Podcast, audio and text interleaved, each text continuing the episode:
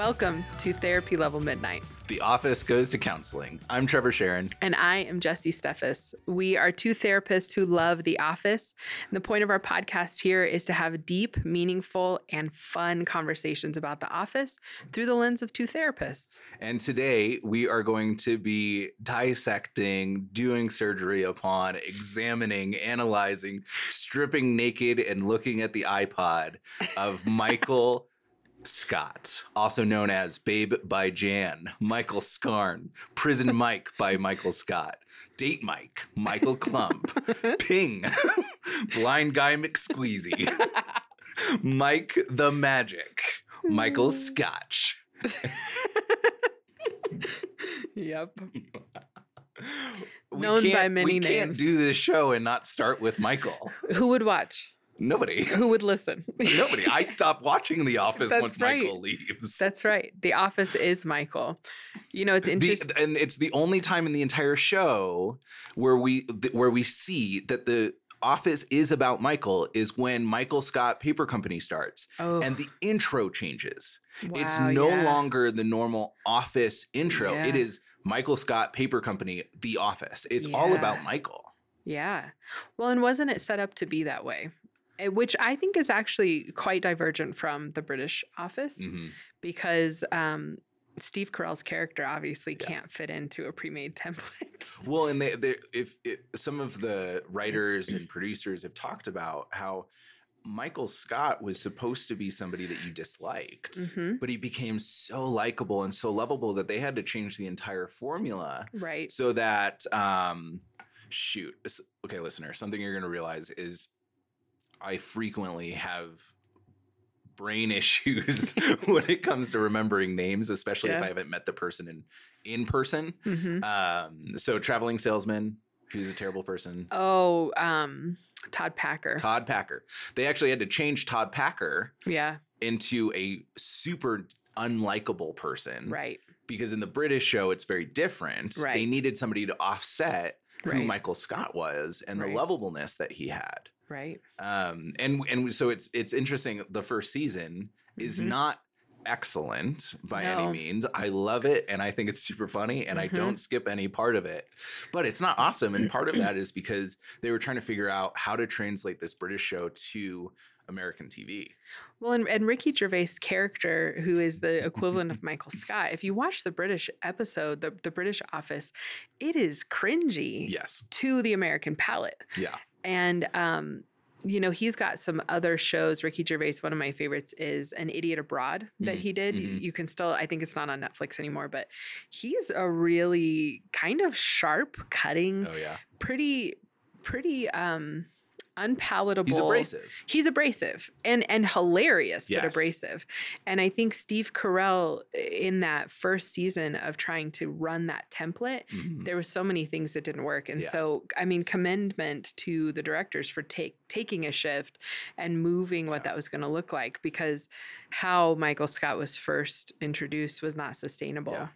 If Michael Scott was a real person and I was trying to conceptualize this change that we see from Mhm. season one to season two, here's how I Mhm. do it. I think that Michael Scott is on his worst behavior Mm. because all of a sudden a camera crew is showing up in the office And he loves attention. and he loves attention. And so all of these things that, you know, Michael is not a Mhm. um, uh, political or diplomatic person right. he is rarely, but he's not he's not naturally that. He's Yeah. he's pretty out there. Right. Um and so it would make sense that if I was to take a whole camera crew, put it on this person, right. that we would see some really brutal changes. in behavior. And as he got used to it, he would fall into more of who he is naturally. Right. Which is is interesting because it's not there's some attention from the characters to the camera crew at the beginning of Mhm. the series and then that falls off quite dramatically until it flares way back up and there's actual interaction that we get to see later in the series. But I, I agree completely with that assessment. And if we think about what any human, like you're Mhm. saying, would do in response to being given a platform and a spotlight, especially you know conceptually when i think of michael scott some of the things that i think of as contributing factors for current day behavior Mhm. is his attachment, his system growing up, Personality traits. personality traits, relationship with mom, where's his biological father, core needs. right, core needs, all of these things, and perception of self, Mhm. right? And um, some of that actually is revealed to us later by his arch nemesis, Mhm. Toby, when they have to do counseling. Yep. Um, following him spanking his own nephew in the office. right? Normal stuff. Normal stuff. Nepotism. Normal management. Yeah, normal management. Good leadership. he, Um, had to- he did what he had to do. He did- Don't we all? and honestly, I would have spanked him. And too, honestly, that he was awful. That's someone who will for sure not get an episode. But I'll tell you what, the actor is actually phenomenal. But yeah, you he's know, super funny. But the character was Yeah. so perfectly written as just distaste. ugh, awful. So, okay, Yeah. here's the question. I brought this up in the pilot. Yeah. I really started thinking about The Office from a therapist's perspective when my wife asked me as she was trying to watch it, because it's hard for her. She has a really Mhm. sensitive cringe response. Yeah. Um, that would be hard. I don't. yeah. My best friend Peter is so severe that he can't watch any part of The Office without like Wow. physically hurting. Jeez. I love it. What's wrong with us then? Because it soothes me. Maybe maybe it's just the field we're in. We're so used to like Get me some dysfunction. as long as it's not like childhood sexual trauma, Right. we're like, oh, okay. oh yeah, I can life." tolerate this. Yeah. Yep. um, so she asked me, uh, does does Michael Scott have autism? Right. And I really had to think about it because I I was like, well, I'm just starting my master's. I don't really know all that much about autism. I don't really know how to do diagnosing. I don't know how to do case conceptualization. I didn't even have that language. Right. and started examining it. And so, if we were to kind of talk about a Michael Scott comes into counseling, Yeah. we're doing an intake with him. We've had a couple sessions. We get all the benefit of the third party information that we see from the Mhm. show. What would we say is like, we don't have to give a diagnosis. I think that, Sure. especially for how we want to approach this, Right. um, you know, in my therapeutic work, I think that a diagnosis can be very, very helpful Mhm. in either getting insurance to support financially or to allow a, a, a lens through which to see what's happening and understand Right. that there's go, this is something that you're not the first to experience this and we have studies that show this is how we can help with this problem. Most of the time though we don't need a diagnosis. So we may have some in some episodes but most likely it will just be we'll talk about you know maybe he could fit this but here's the reasons why he doesn't fully or Right. whatever Right. Right. Well, and, and to to kind of align with you in that as a counselor, uh, and you and I are both counselors, and while Mhm. we use the word therapy, which we do therapy, our actual credentialing is as counselors.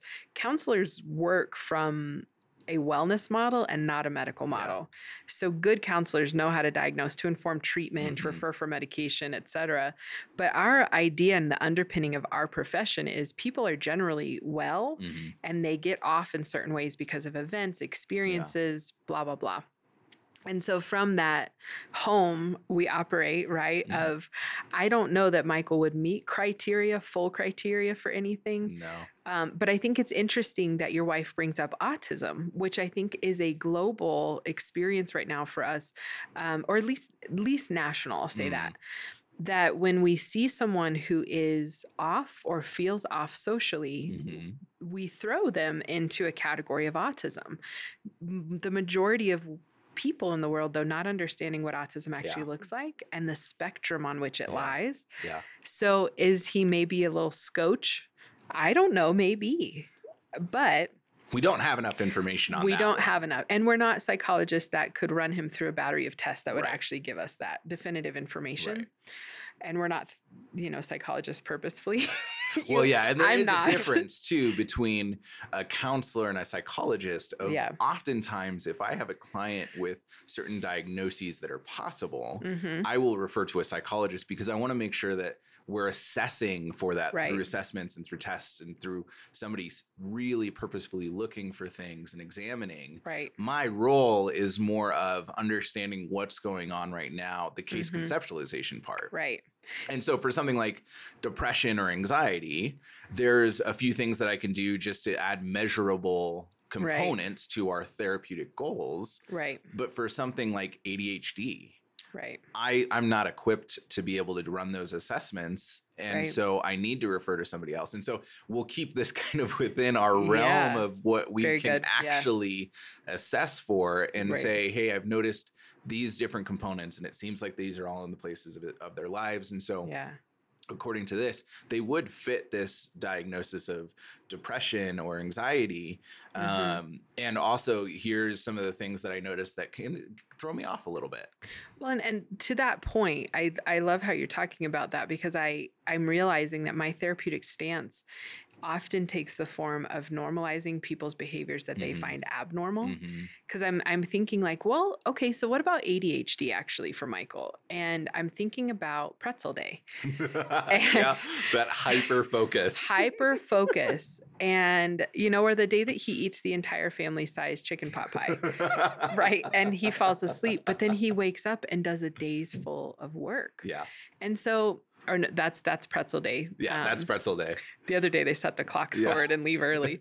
um, but I'm I'm thinking about the idea of how do we look at someone's not only attachment and things like that that we're talking about of personality traits, but also I think one uh, important factor about humans is how we identify our own flow, Yeah, and that works well for him yeah, right to to focus hyper focus on the the pretzel with you know can you do all the toppings yeah, I mean, the Scranton branch is the most successful branch. Exactly. Michael Scott is praised throughout the show for being the top manager and one of the most effective managers. And that's not all on Michael. Like the office Sure. staff does so much of that. right But there is something to that that I think is not necessarily just a joke, right but I think that Michael Scott's management style is actually really effective for the people he manages. Uh, Well, and I was just thinking about the the dimension here of his relationship with Dwight, who's his Mhm. second in command, right? Um, assistant to the regional manager. But his Dwight lives in minutia and Mhm. Dwight lives in detail, which we'll get to. But what a compliment for the idealist that Yeah. Michael is. And so when I think of Michael, is he is he autistic? Is he does he have ADHD? Um, I think he actually is not anchored in reality Mhm. more often than not. Mhm. But then we see these glimpses Yeah. where he has a very real understanding of the brevity of something. Yeah, if I was going to go off of a DSM diagnosis, I'd spend way too much time and not come to a good conclusion because hmm there's so many times that Michael Scott exhibits some behavior of narcissism hmm and then totally breaks out of what is you know he he does something or consistently does something that means that that diagnosis cannot fit. Right. and he he I, I truly believe that he would do that for almost every single diagnosis that I could look at. And so in my conceptualization of Michael Scott I don't think that there's a diagnosable disorder that I could give to him hmm however I think a lot of his struggle and the way that other people struggle with him hmm is based out of childhood and attachment Absolutely.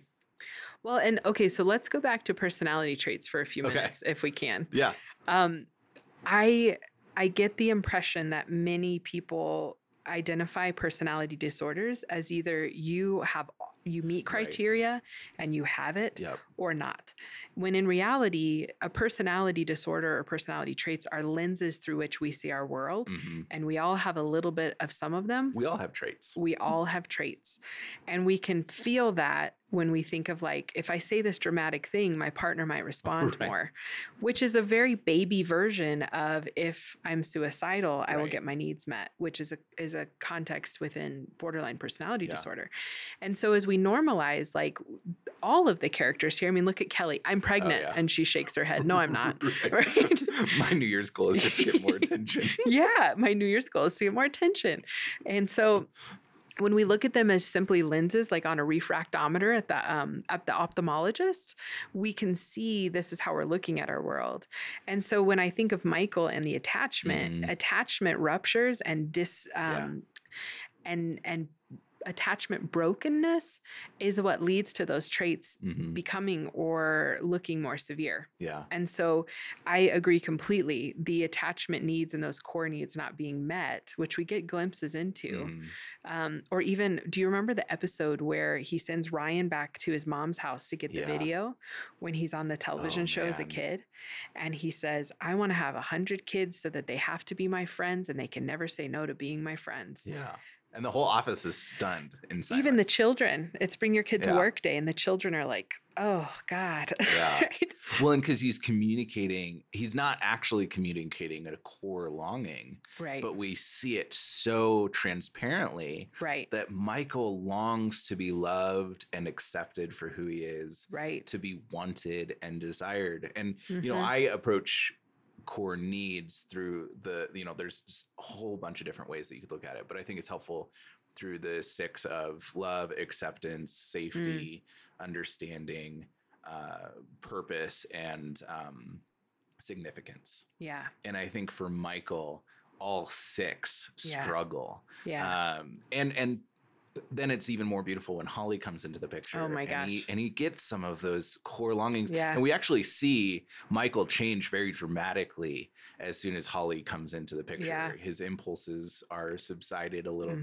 bit. His ability to function as a human being and an adult increases and he does Mhm. some really wonderful things with Michael Scott flavoring, obviously. Which is why we love it. And I think we also see a dramatic representation of Michael's core longings not being met in the dynamic with Toby. Mm-hmm. And Yeah. we'll get into this more in a different episode, but for Michael Scott, his dad left. Mm-hmm. His stepdad came into the picture. There wasn't actually a strong attachment between Michael and stepdad Mhm. not even a very strong attachment between Michael and mom either. Right.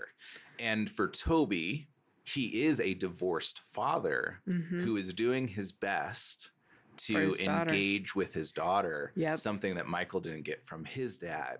Yeah. And the fact that Toby is a divorced father, Mhm. something Michael brings up quite frequently, Mhm. is I think a really sore wound for Michael because Yeah. now Toby represents in his world because I don't Michael Scott does not have a world outside of Dunder Mifflin. No, it doesn't exist. It doesn't exist. And so for Michael Scott, his world, the representation of his father is Toby Flenderson, who he carries such resentment for based Mhm. out of this rupture of the relationship. right and and to have to sit across from toby in the counseling um in the counseling episode right is really hard i i think too it gave me goosebumps trevor when you said and then holly comes along Mhm. And i got these goosebumps because that is what repaired attachment looks like Mhm. is us finding selecting investing in healthy attachment as adults and repairing all of that shit that happened when we were younger Yeah. and for Holly, you know, I'm thinking about when they're sitting, putting together her chair and doing Yoda voice. And it's cringy almost because it's like, oh, ew. It's so childish. It's so childish, but they're on the same wavelength. And then, and they have, they actually do conflict really, Oh, really yeah. well. And I'm thinking about that healthy attachment where, you know, so Michael talks in the episode where he spanks his nephew about, yeah, my my aunt hasn't talked to me in forever. Yeah. And he gets cut off frequently from relationships or the um the improv group not inviting him out. Right. Right. Like a lot of rejection when he is too much. yeah. And the interaction relationship with Holly, where he's angry at her and he says, I love you, but you're a pain in the ass, is such a beautiful depiction of what it looks like to fight and argue and have conflict within healthy attachment. And she taught him that. Yeah. They learned it together. And I think Dwight contributed, Yep. Pam contributed, Jim contributed, right? Stephen Stanley. Stanley, yes. All of these relationships where Michael had a chance as an adult to express a need and see it met. Because our natural reaction to Michael Mhm. searching for his core longings, and I Right. think this applies to a lot of different people in our lives, Right.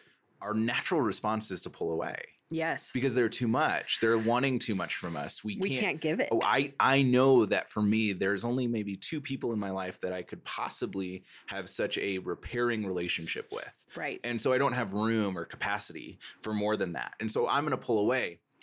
What's really beautiful is that even in the conversation where uh, Michael fires Dwight or uh, Mhm. Stanley, or Mhm. tries to.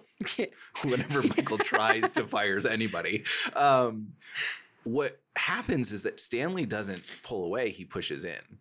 Even with aggression and assertion, but he comes close. You're right. Yeah, he presses in, and you know, both you and I have done couples counseling before, Mm-hmm. and that's like the biggest thing that we can have a couple do in counseling is to turn towards and lean in physically Yeah. and emotionally. right. Uh, and there are so many different people in the office that whether or not it's because they're stuck in that job during an economic crisis or Right. because they feel like they can't find anything better or because they have romances that keep whatever the reason that they stay in the office Mhm. because they're staying in the office they also take the opportunities to lean into michael Right. rather than to lean away from him Well, I'm thinking about the episode as you say that, the episode where Michael gets into a relationship with a married woman um, Yeah. when he's trying to be date Mike. And after the office presumes that he has cut that relationship Yeah. off, they come together as a Yeah. team, buy his favorite ice cream, set up stations for him, a like, schedule a schedule to have people there to attach to Yeah. him. They know him so deeply and intimately, which is love, right? It's not to like a someone, but to understand Yeah. them. Even in my own marriage, I tell my wife, "You don't have to like me, but you have to love me." Just choose to love just- me yeah. one more day. But isn't that so real of like to deeply invest in someone is to deeply invest in all of them Yeah, and to re- perpetually do that after, you know, day after day. yeah. I think there's no better place for Michael B. Scott. G. Michael- Scott. Michael G. Michael G. Michael Scott. Gary Scott. Gary Scott. Uh, for Michael Gary Scott to be Yeah. than Dunder Mifflin Scranton. Scranton. Yeah. I think that for who he is and the growth that he goes through throughout this series, Mhm. there is no better group of people to surround him and to speak life into him and Right. to challenge him and to support him right. than there. right. Uh, I think that something that's interesting in looking at this is if Michael Scott was anywhere else, it would be a mess yeah. he Yeah. would not do well because because you know here let me paint a different picture of him you have this individual with a whole lot of personality traits nothing that's diagnosable yet but Right. there's he's a lot he Mhm. has a lot of unmet core longings a lot of ruptured Mhm. attachment um, he's working at a staples Mhm. and thinks that he is the best salesman ever and he Mhm. does decently Mhm. he thinks that he, he has a lot of grandiose ideas and views Mhm. of himself and lives alone in a condo Mhm. uh, that's cookie cutter Yeah. and hasn't maintained a relationship past a couple dates Yeah. and uh, his best friend uh, he abuses Yep. in the relationship and the best friend is insecurely attached to, to him which Mhm. perpes- perpetuates the insecure attachment Yep. Yeah. we wouldn't have very high expectations for this individual because Right. they're not in a situation or a world that is going to allow for growth. Right. Which, as we talk about therapeutic change and how that actually occurs for an individual, it is minimal what we can do with the person in the room Mhm. if their system doesn't also come along with their Yeah. growth. And so, as you talk about that, Dunder Mifflin being the garden, if you will, where Michael was meant to grow, Mm.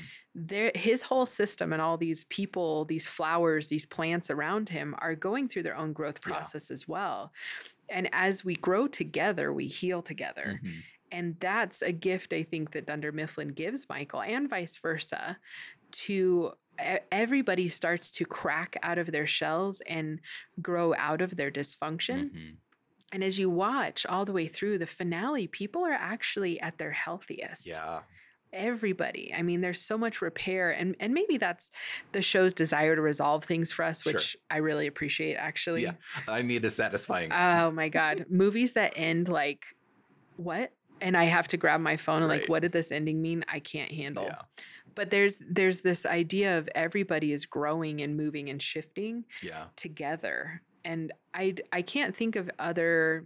I think there's other shows where we watch things, you know, but um, nothing has quite come full circle like The Office for me. Mhm. Yeah, Mhm. and and his character growth, Michael's character growth of becoming this really healthy, loving father Yeah. by the end yeah. is is beautiful, And in a way, repairing his own rupture right? of becoming the person that he needed when he was a kid. And I think that's a beautiful thing that happens with parenthood too, Mhm. is that you get the opportunity to be for somebody the person that wasn't there for you. And Right. so we see this beautiful redemption arc Mhm. with Michael right. with so much humor and fun and enjoyability because Yeah. Michael Scott is a fun person. yeah, He's just a lot sometimes. And Right. the, that a lot, once I, I have this phrase that I really love, and I steal it from one of your colleagues, Joe Wehrman. All behavior makes sense in its context. yep, And so by providing some context of Michael Scott's home life, Michael Scott's core Yeah. longings, the people that he's around, the things that he needs from life and right. is getting or not getting, it makes him more understandable. And there's this interesting thing that happens for me when I watch it through that lens is that Michael does something that is totally inappropriate hmm and way out there and just sometimes even wrong. Right. And instead of cringing or thinking, and maybe this is why we don't cringe as much, instead of cringing or judging him for that, all of a sudden my empathy comes up for me. And I'm Mhm. like, hmm, I see what's happening for Yeah. you in this moment. I see the feeling. And then I start, you know, feeling a little weird about diving so in depth with a character that somebody wrote and another person acted out. But suspension of disbelief. Just, well, okay. So as you say that, Trevor, I'm thinking about the episode when Holly comes back from Nashua and she's in Scranton again, but she's dating AJ. Yep. and she brings Stinking the AJ. stuffed wood. Yeah, AJ. she brings this Woody character, Yeah. right? And he is so overcome with despair and sadness that he can't have this love of his life Yeah. that he throws Woody into the trash can Yeah. and he gets covered in this the salad dressing. sa- salad right, the something. vinaigrette. Yeah. Yeah. And in that moment, I understood so deeply what compelled him to throw that Woody into the trash can. Because imagine a person who has the emotional bandwidth of zero to 10, Yep. right? Zero when he's taking a personnel day sitting on the swing throwing Right. slices of bread Around the to the time pigeons. that his parents were divorced. Exactly. And 10 being the happiest he's ever been, you Mhm. know, when Holly's coming back and you know, his just his wide range of emotional expression is is unfathomable I think to most people. And so to have that heartbrokenness and to need something to do and to throw Woody in the trash Yeah. can. I got that moment so viscerally. I understood so deeply Yeah. exactly how he felt. Yeah, it didn't even feel like it was an inappropriate response. It was made just like, sense. yeah. Throw it I in the trash Woody. can. Yeah. And then for him to go back and when he's cleaning it with a little toothbrush Yeah. and hanging his clothes up on the line, he, I think that's a snapshot and a picture of his emotional growth too, of Yeah. being able to to react in emotion Yep. and then to repair the rupture. Yeah. And Holly, if you remember, she says, "Oh, I dropped him on accident," instead of Which is such a, a Michael did it. line of love. she protects him in that even when they're not together. Yeah. And that's what attachment asks for is will you protect me even when I'm bad? Right. Will you love me even when I don't feel good about who I Are am? Are you for me even in the moments that it feels That's like you're against me? yes, are you my champion and teammate? hmm And I think that I like to think that Holly and Michael were in love long before they met. hmm Parts of them knew one another. Um, but maybe that's the romantic in me. Maybe. Well, and I think there's this interesting thing that happens with good, healthy dating, hmm where you end up dating your your spouse Yeah. in every single person that you date before them because Yeah. you're picking out pieces. Of I love right this. I don't like this. This meshes so well with me. This Yeah. doesn't mesh well. And we can see bits of Holly in every single person Yeah. that we see. And we can also see the things that Holly doesn't have that right. maybe Jan has. right. And Michael discovering that.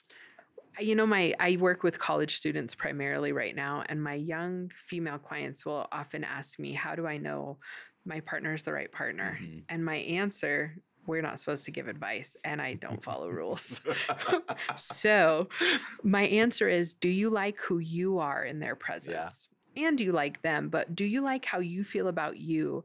Or are you a muted version of yourself? Um, are you somehow less bright than you want to be? Are you are you editing yourself? Yeah. Or do you really love who you are in their presence? Yeah. Is your depth expanded? Is your reach and your breath and your life and your yeah. vivaciousness like are you are you that person? Right. And and when you watch Holly and Michael interact, they both blossom. Oh yeah. and they open and they move and they shift towards more authentic versions of self Yeah.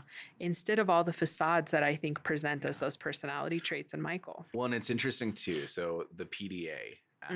aspect of, and and this has definitely become an episode about Michael and Holly, and I don't Right. care. We'll get to the PDA episode, it both Holly and Michael are way too much, Way too much. And and way too much in a way that's bigger than they've been before separately. Right. Michael is overwhelmingly too much in that Mhm. episode, and the reaction that everybody gets hmm is automatic disgust because it, that's a natural response but Yeah. also they're they're they love it Yeah. they love michael they love holly they love what's happening they're happy for it they're excited about it they Right. want to be around it there's Right. there's this leaning in that we see throughout Right. that episode that in other moments where michael meets that same level of being too much The same they run away Right. And I, I think that's the social construct around appropriate behavior, right? Mhm. and and getting cues that we're supposed to get as kids Yeah. in that longing meeting period of our lives of hey is this okay no you Mhm. got to wear pants Yeah. right you have to put pants on and that that experience of that social checking and that social sonar he gets from dunder mifflin in a really healthy Yeah. way and i do i love that you know michael scott is so well loved Mhm. Not only by us but by his colleagues right um, and for them to champion and celebrate when his life comes together is a Yeah. beautiful thing Yeah. Yeah, it's so so cool. Okay, let's talk real quick. yeah There's there's a concept that trauma at a young age, attachment issues at a young age can stunt our emotional and uh, emotional and social development. Yep I think we see that with Michael Scott. sure One of the ways we see that is through his vocabulary and Yes. through his dramatic emotional range. yes Can you talk about both of those? yeah i mean i okay so i i have learned about myself i am an incredibly tender sensitive and and i have a very wide range of emotions mm-hmm. when things hurt they hurt like the world's ending Yeah. And when things are overjoying i can't tether myself to the earth You might burn it down to the I ground. might burn it to the ground. and I, again, another thing I relate to, right? Yeah. And so the most clear depiction of this is when they're, um, Erin and, and Michael are preparing to find out if Holly got engaged over Mhm. Christmas. Mhm. And he has two nearly identical boxes Oh, for yeah. each emotional response. Ukulele, You, sad. to break. Come on, Erin. Yeah. And, and the whiskey or the scotch in Yeah. both of them too. Um, but I, so y- you're right that attachment rupture and those traumas in childhood, which uh, let's talk about trauma for just a second, that it doesn't have to be definitive life altering events. It can be repeated neglect is Mhm. traumatic, repeated um, Shame. deficit. Yep. The shaming. body doesn't know the difference between shame and trauma. Nope. And and we can experience those things very, very, very little. And so when we when we look at emotional um, bandwidth or that emotional expression and that that range he has, Mhm. he's trying to figure out how to make sense of his internal Mhm. experience and to voice it. And Mhm. he doesn't find language for that super well. um, but some of the things that I love most is that he he speaks so dramatically, right? Mhm. Like I'm so excited I could burn this place down. Yep. And he's he has no intention of that, but it reminds me of the clients that I work with that are like, I'm so in love I could marry them tomorrow. And I'm like, no, don't do that. yeah. Like, well, I'm not going to, but Yeah. I could. Yeah, and it's this it's his attempt, which I think we see in stunted emotional growth. Yeah. It's an attempt to express our experience internally, Yeah. but with language that doesn't fit. Yeah. And so when we move through the world and we start to learn how to how to correctly or accurately um, marry our language to our internal experience, we start to get more satisfying interactions in our world. There's a really funny video on YouTube where a child, probably about 10 years old, walks into his parents' bedroom and he says, Mother and father, I'm feeling quite scared at the moment because my room is dark and my mind is imagining all of these frightening things in my room. Would you mind coming into my room, sitting with me and comforting me so that I feel safe in your presence? And, and the whole bit, I don't think that's exactly what they say. Yeah. The whole bit is like no 10 year old speaks that way because we Right. can't. We can't. we do not have the ability at that age. And so, you know, part of it's the parents' opportunity to be able to speak that vocabulary into them right. to offer those words and to say you seem really scared i wonder if you're scared about it Yeah. being dark if i sit with you is that going to be bring you comfort i'm Right. here I'm, I'm keeping you safe and so it's really interesting to see with michael Right. that he does communicate his emotions in a very childlike way which is Right. endearing right. um, but also developmentally inappropriate Right. um, and as he grows in being able to express his feelings safely around safe Mhm. people, we start to see it grow a little bit more and he becomes a little bit more regulated as a Right. person. Um, and there's also an interesting th- thing that happens where he uses words that he makes up and and that is a childlike attribute as well and Right. and it's also endearing Yes. and I think part of the reason that it's perpetuated in Michael is because it's something that brings attention in a Mhm. kind of goofy, fun, loved way right. that he's going to continue because it's it's a way that he's getting a core longing met. right. Well, and and and in addition to being endearing, it's relatable. Mhm. Like how many of us in our emotional experiences have wanted to say one thing to get our point across Yeah. and have edited or regulated or dialed the volume down on what Yeah. we're saying so that it is more palatable, which is an, an emotionally mature response. Yeah, it's a really healthy, really effective Very. skill to have. Really Right. important. but we only learn it when caregivers show that for us Yeah. like the 10 year old coming into the bedroom Yeah. of you know I, i'm thinking you're telling me you're really scared Yeah. and that that takes an incredible amount of patience Mhm. on the part of the caregiver right to and be able to do that and emotional intelligence which we know not everybody um, has access to in the same way as everyone else and so offering a little bit of grace and you know we we see glimpses of his relationship with his mother throughout the series and one of them i'm thinking is when michael lies to his coworkers about being, being engaged and then they're like call your mom and he calls on speakerphone he's like i'm engaged and she goes no you're not Why do you always do that? why say do you always me? say that to me? And so we get a glimpse into the perpetual denying of his reality. Yeah. And that is traumatic in and of Yeah. itself. And I wonder if there's a part of Michael, if we do take this approach of part of our conceptualization of why Michael Scott is the way he is, is Mhm. because he didn't get to experience the growth that's necessary in childhood. right. Some of his grandiosity Right. of thinking so highly of himself, of thinking so dramatically of the world, is childlike imagination Mm, that he wasn't able to fully explore in Mhm. childhood in a Yeah. way that was cultivated. right. It's important. Celebrated. I mean, the work of childhood is play. Right. And so if Michael Scott wasn't able to work as a child, Right. it's natural that he's going to bring the work of childhood into his adult work. Which we see with the um the hamster maze he wants to make. Tube City. Tube City with um, Willy Wonka, the golden ticket Oh idea. gosh, yeah. I mean, there's so many experiences where he really is reliving that. Yeah. And and I that's my favorite thing about Michael because it resonates with me about my own playfulness, Mhm. which has become my favorite part of self, Mm, is that I bring into adult experiences this playfulness, yeah. which helps those around us if we do that Yeah. stay alive, Yeah. right? And it ignites in them that childlike experience of delight. Yeah.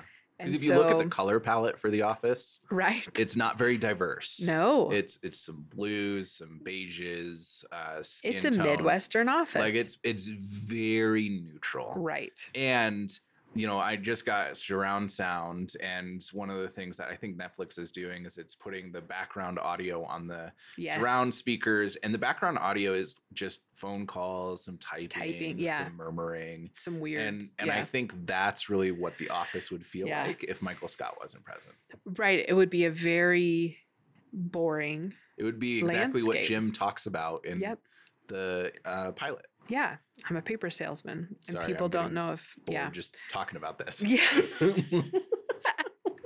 do we make muffins? I don't know. Dunder Mifflin. People think it's a dog food company. Yeah. And you know, I'm thinking as we're as we're talking about Michael Scott, um, while the show is very little without him, Mhm. I think he also does so much before he leaves that it Mhm. allows us to see Mhm. the rest of the characters Mhm. with his impact once he is Mhm. gone from the show. All right, I want to end this episode by talking about our favorite quotes. And it's hard to boil it down, so I'm choosing one of my favorite quotes because I Yeah. think I am Beyonce always is something that I find myself saying in normal life too often. Especially for all the identities you hold. Oh, you right. have no business saying or that. or it's it's uh, uh, it's Britney bitch. That's my favorite as well. um, but my favorite one is don't ever, for any reason, do anything to anyone for any reason ever. No matter what, no matter where, or who, or who you're with, or where you're going, or where you've been, ever, for any reason whatsoever.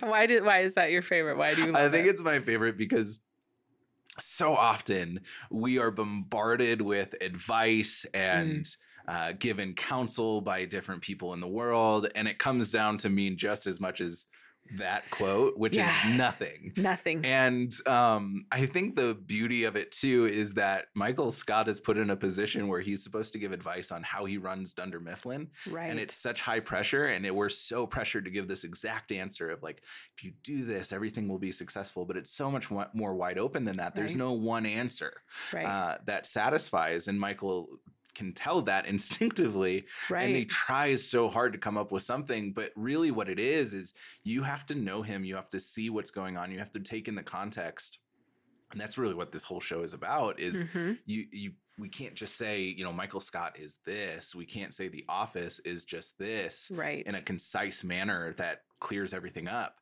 we really have to examine it and talk through it and have conversation rather than taking this phrase putting it on the wall and saying you miss 100% of the shots you don't take um right. it doesn't work that way Michael Scott quoting Wayne Gretzky. quoted by trevor sharon yeah. Yeah. That's good. Um, so I I could could have chosen several as well. And one of my favorites that I didn't choose but have to say is this has kind of an oaky afterbirth. which um, is particularly relevant to me because my partner and I play a game where he and I will drink wine and then make up ridiculous comparisons of, you know, this tastes like the playground um, the worst slide. Yeah. sommelier Yes, the most pretentious sommelier that doesn't ha- make any sense.